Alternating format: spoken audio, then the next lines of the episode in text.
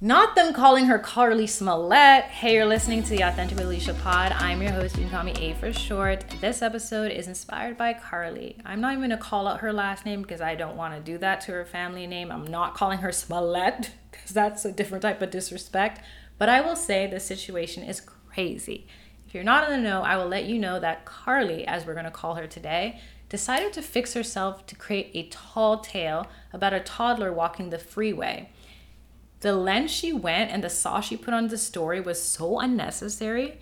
She told the dispatch operator that this toddler was walking six football fields in the dark. She went out to go tend to the baby as any caring person would, and she got snatched up by a man with an orange hair, bald spot, who drove her around for two days. She escaped once, got caught up. The craziest thing is, somewhere out there, something has actually happened to someone, and we'll never hear the truth about them because they haven't come home.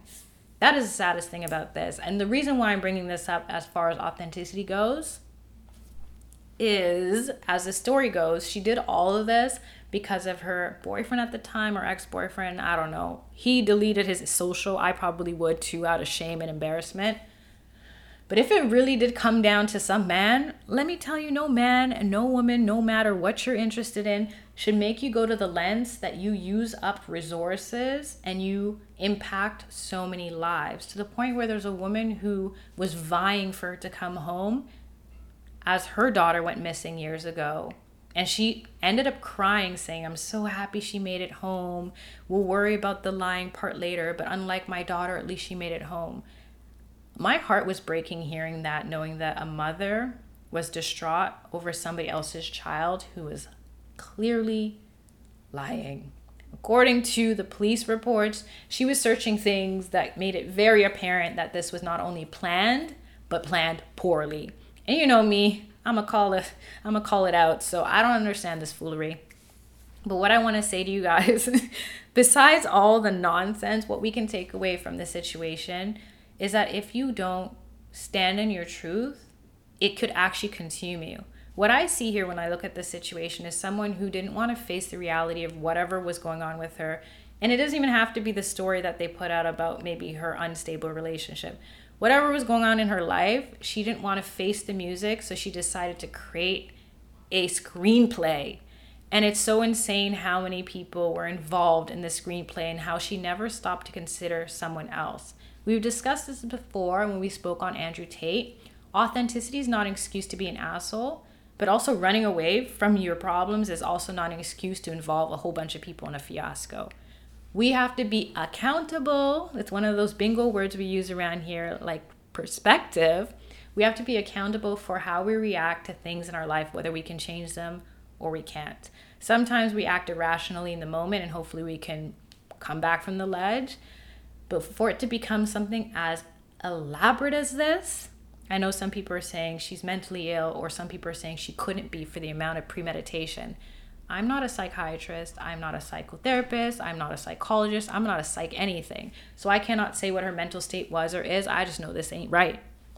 And what I do know is right is that we look at the situation and we say that when things happen in our lives, no matter how hard, how difficult, how challenging, that we face them.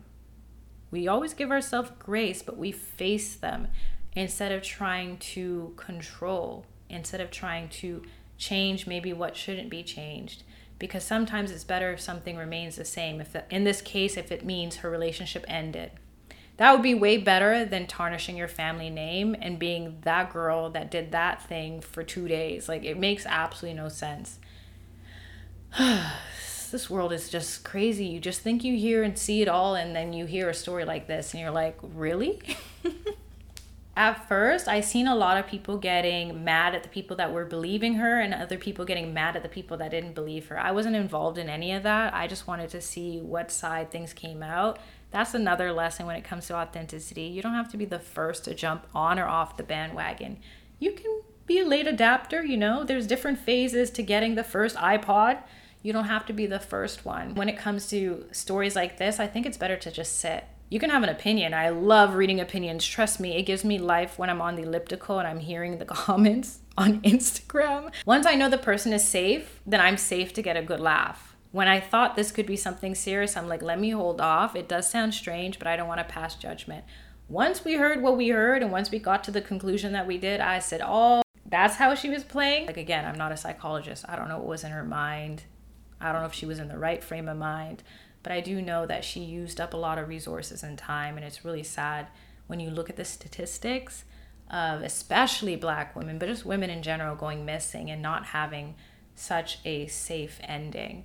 So it gives you a moment of pause. You can always still use it as a moment to reflect and be grateful for the family you have in your life, for the fact that when you go through strife, you don't react as adversely. Sometimes you just use a moment and you just say, thank God, I don't know anyone like that, or I'm not like that. I know it sounds really strange to say it, but not every authentic message is something that's supposed to change you as much as it can just reaffirm that you're on the right path.